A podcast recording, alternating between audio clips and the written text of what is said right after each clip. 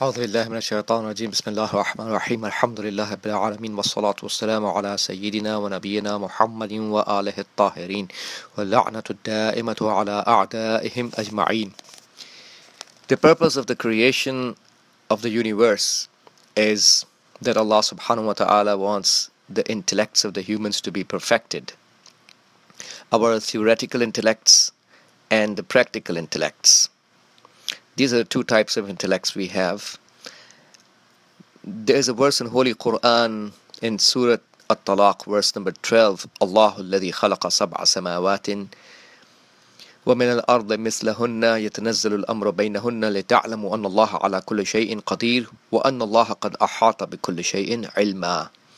In the light of this verse, which says that Allah is the one who created seven heavens and on earth the like of those the decree descends among um, uh, um, uh, you know among them.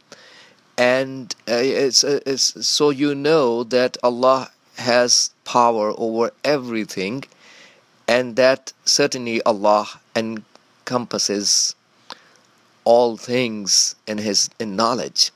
So in the light of this verse we learn that the purpose of the creation of the universe is ma'rifatun tawhidiyya. That means acquiring the in-depth recognition of Allah based on the concept of His oneness. And we have another verse of Holy Quran, Surah Zariyat, verse 56, where Allah says, "Ma khalaqtul jinna wal insa illa liya'budun." I did not create the jinns and the humans except to worship me.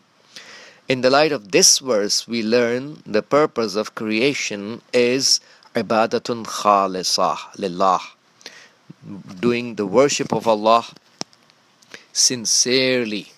So the first verse is indicating towards um, the fact that Allah wants the pra- the theoretical intellects to be perfected and the second verse indicates towards the fact that Allah wants the practical intellects of the humans to be perfected.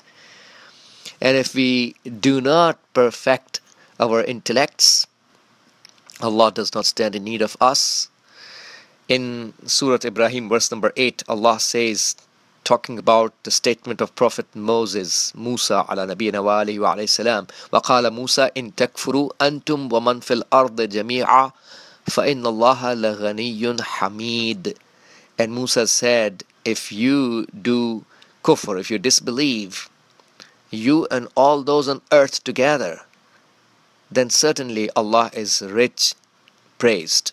So whether we do kufrun i'tiqadiyun, uh, disbelief in terms of our ideology, or we do kufrun amaliyun, that means disbelief in terms of our practical behavior. In both cases, Allah is rich. He does not stand in need of us.